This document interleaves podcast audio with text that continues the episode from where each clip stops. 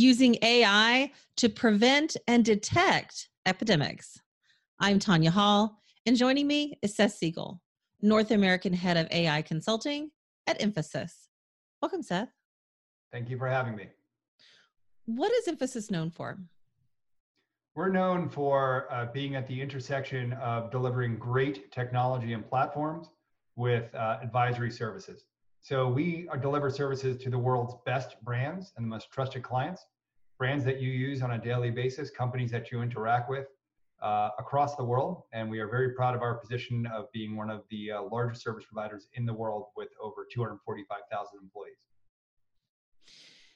So, with the coronavirus in the headlines, tools to prevent and detect epidemics can save lives and minimize global disruption. For, from a technical standpoint, how does artificial intelligence help accomplish this?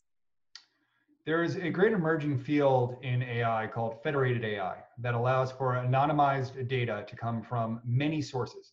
As we know in artificial intelligence, it's important to be more intelligent than artificial. Or as I was recently told, um, machine learning involves Python, AI involves PowerPoint. So we have to make sure that what we're doing is, is bringing actual value. So in the AI ML space, we think that there's a lot of opportunities for health data to be anonymized using federated techniques to allow us to be able to come up with new data sets that we need to be able to uh, synthesize, whether it's um, uh, new vaccines, whether it's to be able to do risk analysis. The fact of the matter is, when you look in the AI space, what matters is the quality and size of your data sets. As an example, there's a reason why we don't see true breakthroughs in mammograms uh, in uh, AI uh, anomaly detection. It's because over 70% of mammograms are conducted on white Northern European women. And so, unless you fall in that cohort, if we were to run analysis on a mammogram, for instance, from a woman that's from sub Saharan Africa, it may not pick up and probably will not pick up uh, uh, the necessary um, issues as they exist. So, also from AI techniques, what we're seeing is uh, data being freed up uh, in order to allow for rapid uh, trying of um, rapid tries of vaccines. And we're noticing that a firm in Boston today uh, on uh, 225 announced that they have a, a possible vaccine already uh, for the coronavirus. So, how is AI helping to track the spread of the virus? Really interesting. So we know that social media data is incredibly noisy. So what we use is we use AI and ML techniques to be able to find the needle in the stack of needles, as we like to say. So what we're looking for is uh, um, what is the social media analysis telling us around whether it's WeChat in China uh, or other Facebook or other channels that are easy to get access to to be able to run analysis to be able to see what are people talking about when can we start to see local clusters emerge? How do you manage out bots or repeated posts or false information that is uh, can be easily propagated by third parties or by uh, other nation states? So we have to make sure that we're cleansing social data. There was a company in Canada that actually detected coronavirus on social media networks in mid-December, a full three weeks before it hit the uh, major uh, mass news organizations. And they did that by constantly looking for opportunities and information within social media. And when they noticed that there was a spike of certain references to a disease in the Wuhan uh, province, they were able to then uh, be able to pull that up with correlated information around health services, whether there was news blackouts, whatever have you. What's being done in AI currently to, to combat ep- epidemics?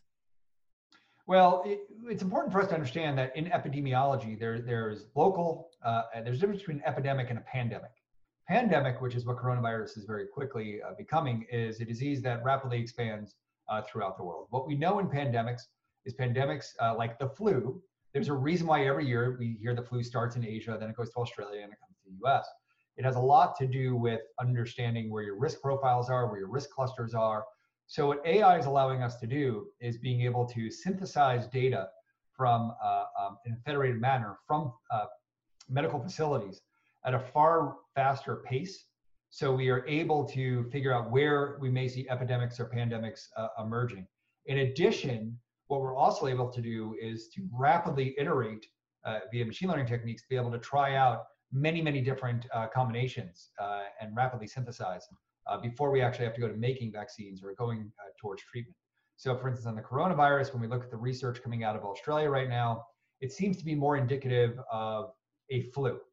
Uh, and if you look at the cohort of people that are uh, um, have died from uh, coronavirus, they would often be in the cohort that you would see dying from a typical influenza outbreaks.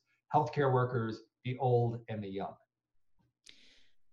How can AI assist in protecting business assets in a time of crisis like this?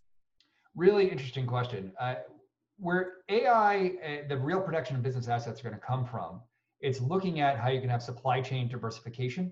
So uh, a great example is when we start to see Apples and the Nikes of the world talk about how uh, they have a lot of concentration areas in China and South Asia that all of a sudden get disrupted.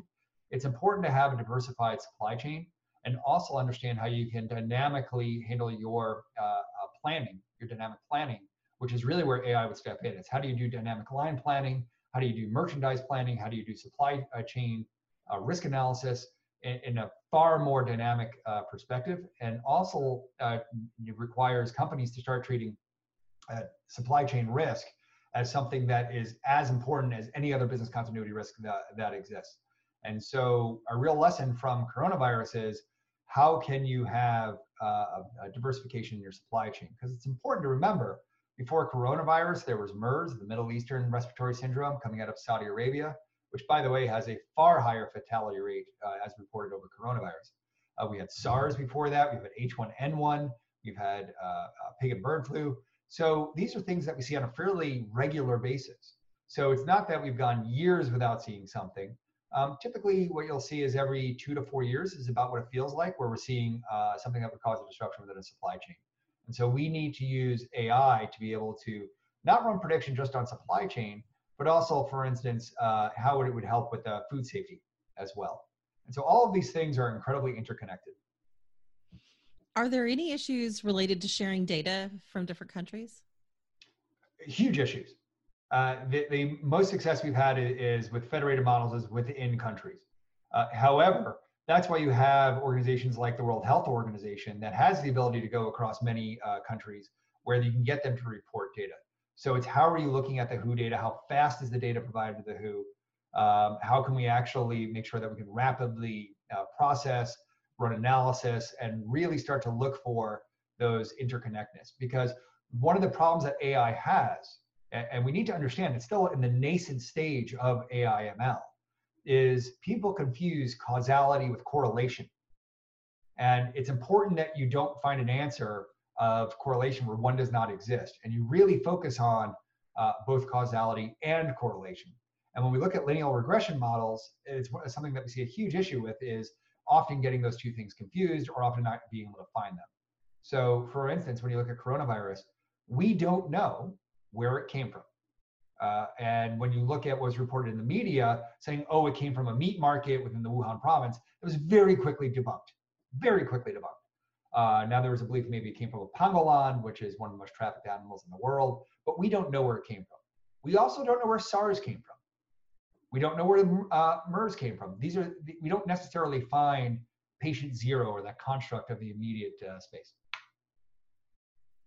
Seth Siegel, North American Head of AI Consulting at Infosys. If somebody wants to connect with you, Seth, or maybe your Sleestack, how can they do that? It, just go to infosys.com and come see us, or I'm available at LinkedIn at uh, Seth Siegel. Sounds good.